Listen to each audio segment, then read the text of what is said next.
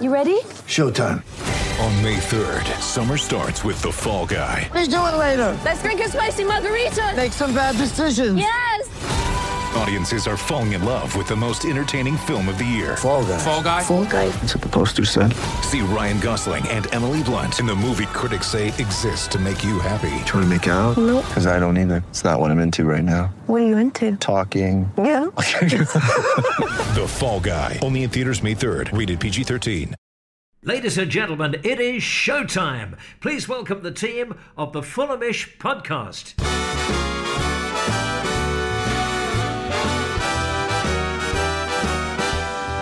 It's the Fulhamish podcast, your independent voice of Fulham FC. My name is Jack Kelly, and welcome along to the show. Today, we're going to be discussing the Capital Cup game between Fulham women and AFC Wimbledon women. The result, it did finish Fulham 1, AFC Wimbledon 3. I'm joined by Stephen Sheldrake. How are you? Hey guys, yeah, absolutely buzzing, Jack. There's a brilliant uh, atmosphere at the cottage, and looking forward to diving into it.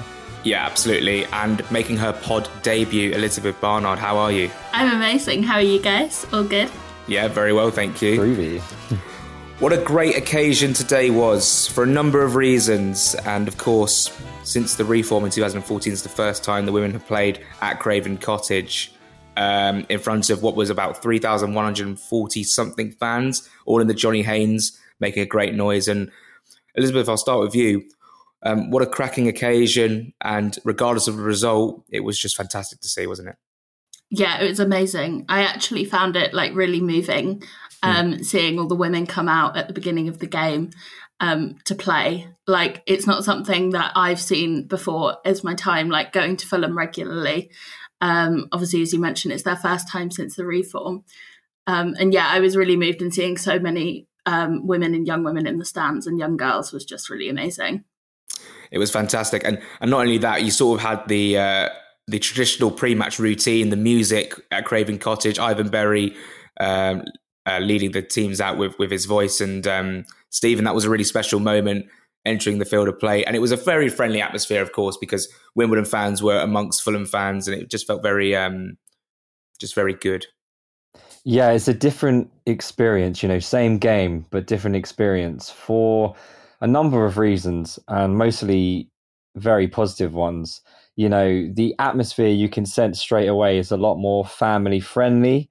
Um, it's a lot less like abuse, and it's a very, it's a lot more of a supportive environment, and it's really nice. It kind of like, of course, I love the men's game. You know, I've been watching it since I was born, but um, there is, you know, elements of uh, a bit of, you know, toxicity every every now and then that you hear that you don't really like about the game, but we kind of just try and move on. But with this, you know, with women's football, it's just so um, it's so welcoming, uh, friendly, fun, and like it's so important that we see it grow and grow. And this is a really significant, you know, fixture and something I hope we can see a lot more of at Craven Cottage because I believe strongly that the appetite is certainly there now. If you didn't know, FC Wimbledon in the league above um, Fulham at this current moment, so that extra quality did show. Uh, but what was great was the, the the pace of the game was very frantic, especially with the early goal, which sort of set the tone. Elizabeth, and um, it was a well taken goal down at the Putney end, and um, it, it wasn't the start we would have wanted at home at Craven Cottage in front of our own fans. But um, again, like the occasion, it was just so special. But again, not the the most ideal start. No, not at all. And I really think it took the wind out of the sails of the Fulham players a little bit. Like I felt heads drop. Um, and before that, that like I felt like the teams were quite evenly matched. Um, but that's not to say that Fulham didn't come back. And I agree with you. Like I think AFC Wimbledon's quality really showed, especially in the final third, just being that tier above Fulham. Um, but Fulham didn't embarrass themselves at all. I thought they put in an amazing performance. Mm. The game was competitive from start to finish, Stephen. And obviously, going a goal down early isn't great, but the response was okay. You know, there was a few chances, and what was great about this was there was so much encouragement when Fulham would enter even the final third. So much anticipation for a chance, and I, I think that really spurred the, the players on. Atmosphere was electric, full of positivity. Everyone was backing the players, which you don't see in you know most football games. Like uh, they always had their back, and that was the main thing. It meant that you know, regardless of the result, everyone knew that you know the team were giving everything they had out on the pitch, and the fans were supporting them every step of the way, and it was really magical. Uh, and as you say, when when the chances did come, it was really special. There was a, a real level of excitement, even just for every little like nitty gritty tackle, like you know, uh, piece of positive play. It was just um, really exciting to be a part of, and you could really feel that you could really feel that everyone was behind the team, and you know when we went a goal down, that it was uh, just this mutual respect. You know, like everyone appreciated was a really good goal. All the fans are mixed in together. There's absolutely no animosity. It was just like, okay, well that was actually a great goal. Let's get going and um, you know get back in this. And it was a really close game, and um, yeah, very very good first half as well. There were a few flying tackles in that first half, even the second half as well. It was a well con- contested game where obviously it's a cup game, you both want to win. So both teams were really going for it. But I thought that was great to see the competitiveness, um, Elizabeth. Yeah, definitely. Um, I really thought there were a couple of players specifically that stood up who were like continuously making tackles. Um, I thought Lily Lambert in the middle, um, the number 10 role, she was so industrious. I thought she was doing, working so hard to tackle and to get the ball back for Fulham. It was a really great competitive atmosphere um, and exactly what we want to be seeing really at the cottage. Yeah, it was fantastic to see. Um, Stephen, the second goal, I think it came from an error in midfield from, from our point of view, and, and they sort of countered and, and, and sort of made use of the space and, and put it away in the Putney end. Disappointing. And to be fair, at 2 0 down, you are thinking we're, we're in trouble here, but heads didn't drop. Uh, like you said, the crowd was always on our side uh, and, and it sort of spurred us on to, to, where we got the goal back. We'll come on to in a, in a little in a little while, but um, frustrating way to concede. But again, like, support was fantastic, wasn't it? Yeah, you could tell from the get go that Wimbledon had um, an edge over us. You know, being a whole tier above, you know, the difference between the Championship and the Premier League is like. You know, I know it's a bit different, but you can just imagine that kind of level. Um, uh, that step up. And and the thing that I noticed first and foremost was the physicality of Wimbledon. Mm. Uh, they just seemed a little bit more powerful, um, and they seemed to be winning a few more headers. You know. Um, and they just offered a bit more of a, a bigger physical challenge. So it felt like the team uh, had a lot to try and cope with that challenge in that first half, especially that initial stage of the game. And you know what it's like conceding an early goal. It's always really difficult against tough opposition. Uh, which is why you know the response um, was so great. You know, as soon as that goal went in, both the teams went over to the managers and had a kind of mini pep talk before half time. Mm. Um, but obviously, whatever the manager said worked because we uh, came up with an instant response. Elizabeth, would you say that on on balance of the game that it was an even game, or do you think that Wimbledon had the best of it? Because I I saw it as a fact that that when every every time Fulham came forward, they did look threatening. They just lacked that quality in the final third, lacked that quality in the in the box um, of which Wimbledon which Wimbledon took away their chances. Um, but you you can't take anything away from. I think they gave 100. percent They they put everything out there on the pitch really. Yeah, you could definitely tell how much it meant to the players playing at Craven Cottage and playing in the cup. Um, and I thought I agree with you. Like I thought that the distribution of chances was quite equal, and the sort of attacking play was equal on kind of both sides. It's just that Wimbledon had a bit more of a clinical edge um, and took a couple of chances that maybe Fulham missed um, down their other end. And it just meant that the score ended what it did. But it wasn't a result that um, embarrassed Fulham by any means. It wasn't like we were walked over at all. I was mm. really, really impressed. Let, us talk quickly about um, Mary Southgate, the captain. Of course, she was the one who came on and, and, and gave the trophy to the men's team when we won the championship last season. That was a really emotional moment for her. So, how would she have been feeling, Stephen, today, walking out of Craven Cottage, captaining this the team, and, and putting in a really good performance? I mean, I think she'll be feeling nothing but pride, really, um, to have the opportunity to step up on the big stage like that. Um, and from what I've been seeing on on Twitter and all the reactions from the players, is just that like, while they're disappointed with the result, of course, um, they gave everything and they just you know said the atmosphere and the fans were electric and it was so like overwhelming at times but like in such a good positive way. So you know i think she's going to be so proud. I think it's so good that uh, like you said she presented the cup to the men's team as well and I, you know as i mentioned earlier just more of the same please. The more the more we can do games like this the more awareness we can spread about the game and you know um, give give the teams the platform um, the better. And it's it's such an exciting time and um, I hope as I said earlier, this is the first of many uh, women's fixtures we can all enjoy at the cottage. Especially, what else are we doing on a Sunday other than eating roasts? So, mm. agreed, agreed. Uh, I think that that was probably the the lesson we all learned from the, today's game, despite the result, Elizabeth. That the occasion was the the more important thing. The fact the matter is that this is the first time they played at Craven Cottage since the reform, and to have those fans and their families and their friends at um, at the stadium must have meant the world to them. Yeah, it was unbelievable. Like as I said, I found it really emotional actually. Um, seeing them all come out and seeing the makeup of the fans in the crowd. Like I was sat in block B and in front of me were a group of like really young girls, um, probably about five or six. Um, and they'd all come with their families for like the big day out to watch Fulham's women and get their face painted. And it's just really lovely to think like people of my generation and older than me haven't had consistent coverage of the women's game as they've been growing up.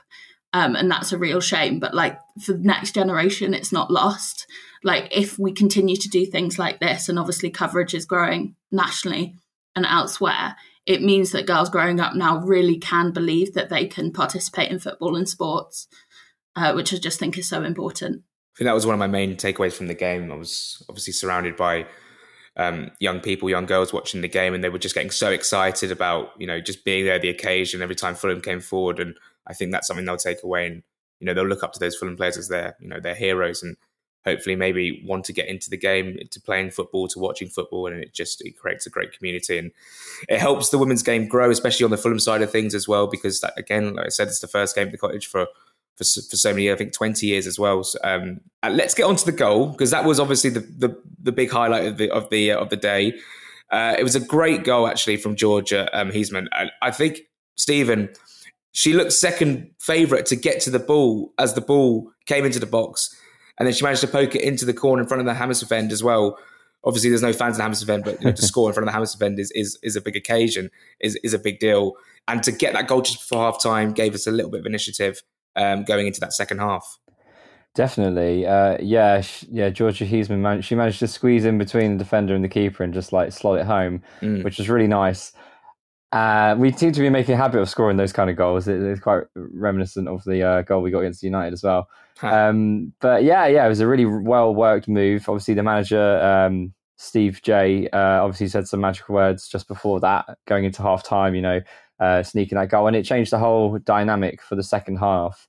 Uh, and just to like jump back to the point Elizabeth made, I thought um, yeah, I thought Lily Lambard was uh, definitely player of the match for me today. You know, small, agile, really strong, uh, very comfortable on the ball. Uh, a real pleasure to watch. Um, and one other player that stood out for me in particular was uh, Wimbledon's number 15, which was uh, Gloria Seiber, their left winger. She was just making insane runs up the wing, um, you know, always forward thinking and being sat at the Johnny Haynes stand, you get a really good view of that. Um, and I think she was their biggest threat going forward and the one causing us a lot of issues on that left wing. Um, and yeah, yeah. So it, it, we were full of optimism going into the to the second half, um, knowing you know we were still in the game, which was the most important thing. Um, and yeah, it was great. The, the, fact it was a consolation is, is by the by. It was the fact that it was the first goal scored at Craven Cottage for all these years, um, and to celebrate it with the fans was such a fantastic thing um, for everyone to experience. So going into that second half, Elizabeth, what were you thinking? You thinking we're going to turn this around and make this a famous day uh, on top of obviously the occasion itself, um, or did you think you know we're still going to be in trouble here because they've got the superior quality? Um, because at two one, it's it's finally in the balance, isn't it? Yeah, I actually thought like maybe I'm just naturally a bit of an optimist, but I really thought we had the better of it for quite a lot of the second half. And I thought there were a few occasions. Um, I'm sure we'll get on to what happened right at the end, but it looked like how did those balls not go in? You know, like um, I really thought we could make it happen. Um, but yeah, it wasn't to be our day. But I thought the team did really well. Like they played with on the front foot, looking for that equaliser, looking to get the game back to into the balance. Um, I thought it was really impressive. And of course, the third goal sort of is the sucker punch, isn't it, Stephen? It's the one that doesn't necessarily end the game, but it, um, it did put doubts in everyone's mind as to whether Fulham would get through today. Um, it was a well taken goal, to be fair, and um, it was just one of those ones it was quite easily avoided, but but the finish was unerring, wasn't it? Yeah, all, all three of the goals for Wimbledon were very um, strong, powerful finishes. I'm not sure the keeper could do much about any of them, to be honest. Um, you know, worked across the goal, smacked into the bottom corner, like good team goals, and and going back to that point about them being physical and just a little bit more clinical, they were able to um, yeah take those chances. Um, that you know on another day we don't concede that early goal could be a completely different game. Uh, but you know it's it's it's it's right. It's you know it's great for those Wimbledon players as well to be playing out on that Craven Cottage pitch. Let's not forget, you know, it's a Mm. big occasion for them, um, and hopefully this will only inspire the team to um, come back stronger. You know, work harder, um, and you know, let's get Fulham back to the the levels that, of the team. You know, in the leagues that are what they deserve to be in. You know, it's a really exciting time. Um, and I only I only learned today about the fact that um, yeah, Wimbledon were formed in 1974 as the Friends of Fulham. So Oh. um, that's interesting. so basically, it was Fulham v Fulham, really. So we're we're all winners here. It's a very local clash, to be fair. Um, Yeah. Wimbledon, Wimbledon is my local team. It's about 20 minutes down the road from me. And um, it was nice to see sort of, I've never seen obviously Fulham play Wimbledon before at any level, men or women. So it was Ah. nice to see today. I went to Um, um sorry I, to, to interject. I went to uh, AFC Wimbledon v Fulham in a Oh, yeah. friendly many years ago. I At think it was. Fulham reserves at Kings Meadow. Yeah, Mm. and of course AFC have moved out now, haven't they? Yeah, they're at Plough Lane now. Plough Lane now. Yeah, yeah. There were a flurry of chances at the end. In fact, the second half was, I would describe as a lot of, I wouldn't say pot shots, but there were a lot of efforts from outside the area that just sailed over. But the end was a little bit frantic, Elizabeth. What did you make of it? Oh, it's just desperate for Fulham to get a goal, to be honest. Like, um, I was lucky that I was in um, Block B of Johnny Haynes. So when they came round and celebrated after the first goal, you know, that was right in front of where I was sitting. Um, but I wanted it so badly for the other end. Mm. And like sometimes you just have one of those days, like you're unlucky. The goal seems to lead a bit of a charmed lives in those moments. Um, but yeah, it takes nothing away from, you know, Fulham's attacking. Um, Fulham's attacking, like go and get it if you get what I mean. Mm. A lot of proud, uh, a lot of pride today. Um, definitely will be felt, Stephen, um, especially from the manager, Steve J. Um, what do you think? How do you think he'll be feeling after that one? Oh, it's just yeah, pride. No, nothing but pride. I think they did themselves really proud today, and I think they've highlighted to the club how important the women's team is to us fans as well. You know, over three thousand people in attendance. Um, it just shows that there is a huge appetite for it, and as long as the club cater for the fans and uh, give them the platform um, to grow, then I think you know this is really exciting. Um, it is little things like I understand there was a load of work put in to get this at Craven Cottage today. So like hats off to whoever managed to make it happen, the club, and the brilliant opportunity. But you know, why stop there? Um, and there's always more they could do. So I, I saw Fulham women for the first time last year twice because they were playing in Worthing. Uh, so it would be a crime if I didn't go and see that. I then went over to Motspur Park to watch them, um, and both the occasions were fantastic. Um, it was like little details. Like when I went to Motspur Park, they weren't selling any food or drink, and there were a lot of families there. And I was like, oh, that's quite surprising. And then today was a massive step up, but like they, they just weren't prepared for the numbers because um, we went down the concourse at, uh, before the half finished, and we didn't actually get served until the start of the second half, and they'd run out of all the food and everything. So I don't know if like we just like sold so many more tickets than they were expecting maybe on the day. But just going back to the point that let's keep doing this good work. Let's not go, oh yeah, you remember, you know, that game we had at Crane Forest. Let's when's the next one going to be? And like, you know, let's continue to elevate the game because it, it, it definitely deserves the platform and the hunger and desire is there from the fans. Yeah, I was just going to build on that point you made, um, Elizabeth. Like now, there's an appetite for the women's game to be held at Craven Cottage with you know a, a crowd of three thousand. Maybe there is an opportunity to open up maybe the new Riverside stand and have people there and they can experience that for the first time for a, reasonable price as well for a ticket. Um, you, you look at the WSL now, um, and obviously the, the TV deal it's got, and it's getting so much more traction, which is fantastic to see. I know we're a long way off that in terms of Fulham, but but is there scope now to start looking forward and going? There is a path, there is a way we can get there. Yeah, well, I think like obviously, um, the teams and the players in the WSL didn't come from, you know, it didn't necessarily come from being having loads of money and having those TV deals. That's something that's progressed over time, right? Um, and obviously the Euros this summer, like it would be a crime not to mention them because that brought so much shed so much light on the women's game and what the women can do that the boys can't and like that was such an achievement and an occasion in this country um, and now seeing like record breaking attendances at WSL games like it does show there's an appetite and it does show that the only way is really up and Fulham just need to keep going and keep pushing keep holding games like this at Craven Cottage getting the traction advertising it on the website. And while the men's games are going on, I saw the banners uh, in the Man United game mm. that were like, you know, Fulham women v AFC Wimbledon women. Um, just keep going because like the only way is up.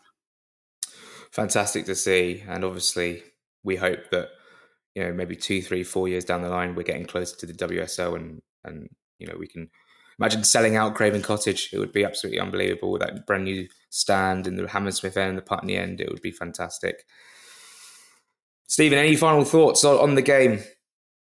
Yeah, just like, you know, if there's any of the players and coaching staff listening to this, just like a huge congratulations. I think, you know, everyone should be really proud. You know, it's a moment in history today that um, we're all really proud to be a part of and enjoy and watch.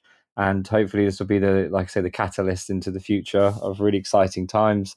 And I think there's loads the club can do and, and things to um, help increase that exposure and, um, and it's just so crucial. You know, like you say, the TV deals, Elizabeth, is all about um, the exposure of the sport because you know children then watching the World Cup getting inspired, and then you know there's still so many schools out there that don't have um, uh, female football teams, which seems extremely unfair. Um, but you you know you appreciate there's demand um, and uh, availability and whatnot. But now, hopefully, we're getting to a stage where every young girl can see their idols on TV, be inspired, and have the opportunities they deserve. And the more exposure we're doing, the more of this, um, the more awareness we're raising, then hopefully, like you say, Jack, in a few years' time, we're going to be getting new players coming through, and the talent is only going to get better and better and better. Um, and I really hope Fulham can be at the forefront of it. And uh, we look back on this podcast going, wow, you know what a day that was, and and how we kind of propelled ourselves from there. And it's really exciting. And just yeah, hats off to everyone involved. And Elizabeth, finally, do you think we'll we'll see another occasion like this where Craven Cottage is uh, is hosting a, a game of uh, women's football? Yeah, I really think we will. I think today was such a success. The atmosphere was lovely. Like having seeing so many families um, and young people, and it felt so safe and so welcoming. Um, and the team were amazing. They put in such a performance um, I like don't see how the club couldn't have another one of these super soon. Um, so yeah, I'm really excited for it. Absolutely, you always think of Fulham as a as a family club, and um, definitely today that's definitely underpinned it with with the amount of children there with their mums and dads and uncles and aunties etc it was fantastic to see. We're going to take a little break. There afterwards sammy will be speaking to jack and loz all about their new book. Get ready for the greatest roast of all time the Roast of Tom Brady, a Netflix live event happening May 5th. Hosted by Kevin Hart, the seven time world champion gets his cleats held to the fire by famous friends and frenemies on an unforgettable night where everything is fair game. Tune in on May 5th at 5 p.m. Pacific time for the Roast of Tom Brady, live only on Netflix.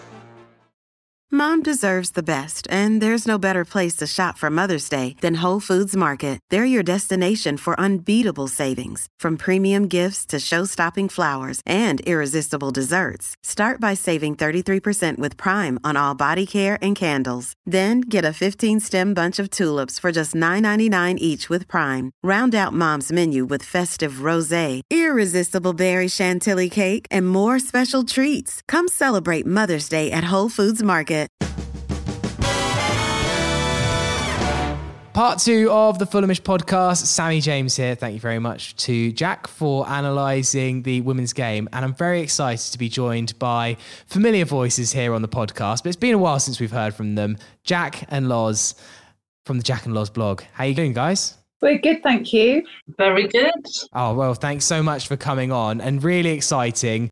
Because you have a brand new book, Caught in Possession, the uh, the difficult second book, um, but I'm sure you guys uh, found it a doddle. Um, we'll come on to discussing that in a bit. I'm so excited to hear uh, where you've gone with the uh, with the tales of uh, fictional Fulham this time. But um, first of all, um, Jack, I thought um, it'd be good to hear what you guys have made of the season so far. Um, so many of us read your words, but it'd be nice to hear your uh, your thoughts on on how we are at this halfway stage stage with uh, a nice six weeks to uh, lick our wounds after those two late defeats.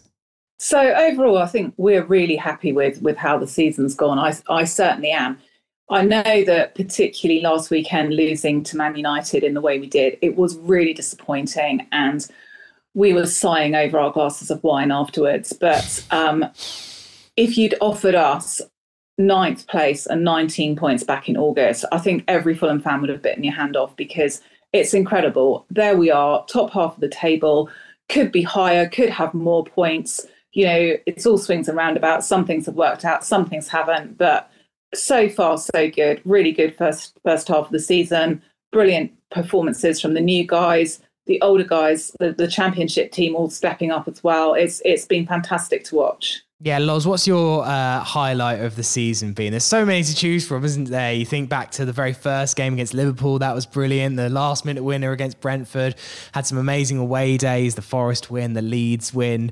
Um, there's been a lot of highlights throughout it all. So, yeah, it's interesting to know what your kind of personal high point was. I think it's that meshing of that, the championship players who are, as Jack says, really stepping up, and the new guys. I mean, to see Palhinha play on Sunday was honestly one of the best games of football and, and the, a player's performance that actually is it sort of surpasses some other great names. I mean, I remember the first time we saw Moussa Dembele play, just going, "Oh my god, he's amazing!" And it's he's just of that ilk, and it's just the passion that he plays with, and just the aggression and the and the flair um, so I think it's individual performances, people like him. And um, the guy next to me on Sunday said, Yeah, we'll only have him for another six months. And I said, But we've got Marco Silva, like, you know, as if that's going to be hopefully the thing that might keep him. Like, so who knows? But so, uh, yeah, some of the results, but that last goal against Brentford, of course, you know, yeah that you know there's it's been brilliant. The, the, the fact that we're not watching boring football as jack says we've got 19 points on the table. But you know it's a tight league. It's a funny old season. So um you know there's no standout bad teams. I mean you've obviously got you know forest down the bottom and wolves and southampton but there's there's not a lot of points between everybody just yet. But we've just got to keep going.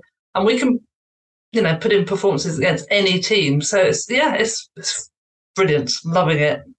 Yeah, Jackie. Um, at what point will you start to think that maybe Fulham definitely will stay up? Because I'm so like, yeah, okay, we're on 19 points. It's been a good 15 games, but I, I am still not going to say to anyone, oh, yeah, we're definitely staying up because I just can't have that confidence. I think maybe it's going to be maybe a point or two before we're confirmed mathematically safe, where I'll start being confident. Because for me, we've been burnt so many times before that you just got to maybe take it one game at a time. But it's hard not to get carried away in these moments, isn't it? Yeah, no, I'm the same. I keep sort of looking at things people produce from past seasons, and you think, crumbs, nobody who's been ninth with 19 points after this many games has ever gone down before. But, you know, there's always a first time, and that could well be Fulham. So, yeah, I think none of us as Fulham fans, we we we don't get ahead of ourselves. We're not going to get carried away. We're not going to really start believing we're definitely staying up until it's an almost certain done deal. But it does all feel really positive, and I think we've all got a bit swept up in that. And the you know the atmosphere at the cottage has been so great. Having players like Palhinha, as, as said, to w- watch him is fantastic. So um, I think yeah, everyone's really enjoying this season. Yeah.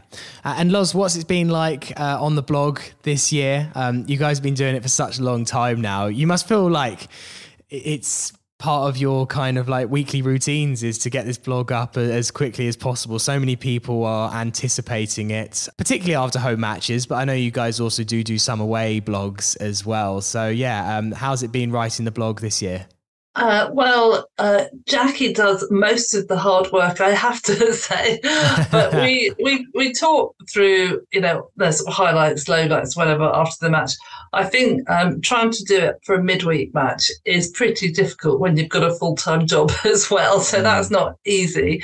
Um, so it's easier when they're weekend matches. But um, uh, no, it's great to have the following, and I think what's really good is that people really interact. Um, and if someone disagrees with our man of the match, that's fine. This is just our view on who we think is man of the match or who we think the you know deserves a special mention. And actually having that interaction is really good because we're not saying that we are the arbiters and that you know what we say is right. We're just giving our view on um, what we think is a sort of a, a, rounded perspective, but it's still our view. Um, but it, it's great to have have the commentary, and that's what makes it really, I think, sort of like very satisfying, and uh, and for people to you know that sort of can really relate to the non-football or you know the sort of non-game related stuff that we might talk about, and particularly people that don't get to go to the matches. So I know that a lot of people abroad love listening to the pod, and that's because you really feel part of it. So so yeah, so it's it's great the reaction yeah, nothing quite encapsulates um, a home match day like you guys. Um, where where you're drinking, what you're eating, what you're feeling, uh, what the weather's like. I think um, I think you guys that's the best thing about the blog for me is just living vicariously through it. And when I've missed home games this year, I feel there's always an extra oomph to the to the blog because if I'm at a match, I can't. I knew what the weather was, I knew what I drunk, I knew what I did. But when I'm not there, it's always a way of kind of living through you guys, and you, and you really paint a picture in words, which I'm sure is the idea. Uh, speaking of painting pictures with words, um, let's talk about the book Caught in Possession, which is the follow up to Crossing the Line, which you released uh, a couple of years ago. Um, I absolutely loved reading Crossing the Line, so I can't wait to, to get a copy of, of Caught in Possession. And if anyone's listening to this that isn't aware of Jack and Loz's first book, um, Crossing the Line was fiction, but reality. Um, it was a story, a fictional story, all based around Fulham Football Club but you're reading it thinking this could just be a simulation. Like I could actually see nine out of ten things here happening. It was a, it was brilliantly done. You kind of encapsulated lots of real elements of the club, but just put a, a bit of a um, fictional twist on it. I mean, some of the things that you actually wrote in crossing the line almost came true. Uh, a Portuguese manager, um, which uh, you you wrote before Marco Silva uh, came on board, and lots of other weird coincidences for that first book. But yeah, Jack, talk us through uh, the new book, Caught in in possession. I know once again it's uh, it's based around uh, tales, fictional tales around Fulham. So yeah, what's uh, what's in store for those who are, are going to pick up their second uh, Jack and Loz novel? So without giving too much away, this the sequel kind of starts um, quite shortly after Crossing the Line finished. So Fulham are now in a different league and um, in a different competition abroad as well. So um, we we wanted to, I suppose, relive the European tours that we had previously, and that's what we've tried to do. So it's got a bit of a sort of travelogue element to it as Jack and Loz follow the team around Europe, and um, there's various mishaps and dramas along the way. All the uh, all the old characters are back, um, grappling with the pressures of elite sport and um, there's there's a few new elements with with some of the kind of topical stuff that's come out around the the World Cup with the focus on um, players' private lives. We we we focused on that a bit as well. So hopefully there's something for everyone. I mean, it, it's it's a it's a football book, but not just for football fans. Last time that you came on Fulhamish and you were kind of talking about the first book, there was a, an element of a bit trepidation for you guys because you wrote this book that you had no idea whether people would pick it up, enjoy it, think it was great, weird, whatever. You had such a good reaction to that first book. You only have to look now at kind of the reviews that you guys got for that first one. I mean, it was it was it was so brilliantly done, but it was was quite novel. It was quite unique. It's not it's not something that I've seen many other football bloggers do. I, I, mean, it must have been so amazing to to put something out into the world, bravely so, and then kind of get such a warm, positive feedback to it as you did? Uh, yeah, I mean, thank God, because it could have gone the other way, but thank God, no, the reaction was really positive. And and what's been really nice about it is um like the the, the people who sit around us in the hammy end uh have all read it. And so they over the last season have been saying to us when's the sequel out? There are lots of loose lines here. We want to know what's happening to marco. And and what about zach miller? You know it's like you know is he going to be okay? And and and it's been really funny. Like and li- literally when they were in the middle of the book they were sort of like speculating as to what was going to happen. And it was just so nice and so satisfying. And so, um, so yeah, it's fun. And actually, I mean, you know, other sort of like friends and family have read it that aren't even into football. And actually, they sort of read it a bit reluctantly because they thought, oh, God, like they've written this football book, you know, Jack and Loz, and like they're football mad. Um, and actually, uh, I don't think they were just sort of like blowing smoke up us, but they said, they really liked it because it's a tale of like familiar themes, rivalry, money, you know, commercialism, uh, stresses and strains of players' lives, um, you know, scrutiny, politics. So they're, they're sort of, if you have a decent plot, then you can bring people along. Uh, and the football is very uh, integral to it. So it's all it is all around the matches, but and the matches obviously have consequences and the results of those matches. But we all know that in that football, you know, listen, look at the World Cup. The themes are there about the competition. There's corruption. There's you know. But there's highlights, you know, players that will come through and make their names in the World Cup, or but there's also ones that will be under the spotlight for maybe not positive reasons. So as long as you get a good plot, then you'll bring people along. And and Jack and I just have such fun doing it. We sort of like work it out, and we sort of like try and um, make it as sort of interesting as possible. But it's very light-hearted. I mean, you know, there might be a new player that might have a touch for Jack Grealish about him. You know, like it's it's it's you know it is done from a um, a very light-hearted, not serious sort of like perspective and hopefully it's entertaining and people like it I, I can't quite understand how you guys came up with everything, how you managed to, to plot it out, Jack. I mean, that's the kind of like level of creativity that I just almost can't comprehend. What what what is the planning that goes into this book? Is it is it you and Loz round a round a glass of wine with a massive pin board? Is that is that loosely it? Trying to work out the themes and the strings between the characters? Is is uh, is it is uh, is it what I imagine? It's it's exactly as you imagine, but without the pinboard. There's only the wine. Okay.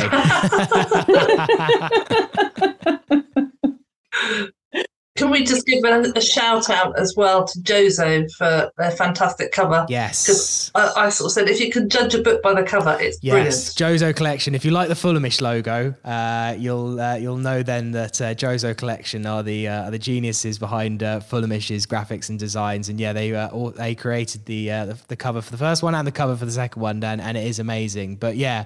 Um, Jackie, um, the the book is available kind of everywhere, uh, paperback or, or, Kindle edition that uh, that people want to get it.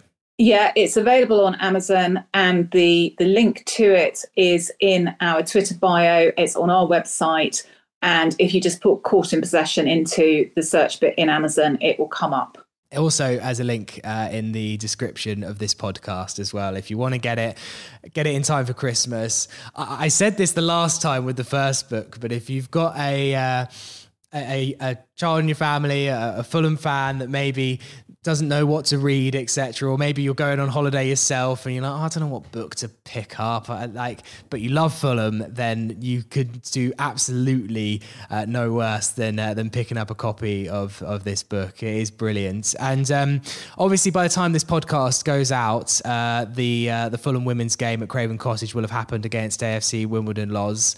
But I know that you're both going, and uh, I imagine you're very very excited to uh, witness a bit of Fulham history really on Sunday, isn't it? The first Fulham women's game at Craven Cottage um, in over 20 years. And um, yeah, it's just a really exciting development for the club to be able to host a game like this with, with several thousand fans going as well. It's going to be a really, really special day. Yeah, no, we're really looking forward to it. I think they've got everyone in the um, Johnny Haynes stand, haven't they? So that would be good. Everyone sort of, as a collective. It's what they deserve, to be honest. I think you know you, you're inevitably going to get more people there if it's at the cottage or on the Motspur, and um, having seen the national women's team do so well. There's so much more interest now. Um, so yeah, we want to support them and get behind them. I think Jackie, they sort of did ask for a blog, didn't they? If there's um, a, a, chance of doing that, so that would be really they, nice. They but, did, uh, yeah. yeah. So there's a, so there should be a blog up pretty much now when people are listening to this. That is the intention. It's obviously going to be a bit more of a challenge than we're used to because we we recognise the men in in the team so well that you only have to glance at them and know who's who and what they're going to do and where they're going to be. And obviously, we don't know the ladies quite as well. So um, yeah, it's it's going to be a challenge, but we're looking forward to it. Oh, well, then that's definitely something to check out. And obviously, uh, if you enjoyed the analysis uh, in part one of this podcast, then no doubt you'll uh, definitely enjoy the analysis of uh, Jack and Loz as well. Well, guys, thank you so much for coming on. Really best of luck. I know the book will fly off the shelves or fly off the virtual shelves um, these days. So, um, yeah, thank you for coming on and um, best of luck with it. And uh, hopefully see you guys soon. Thank you. Thanks, Amy.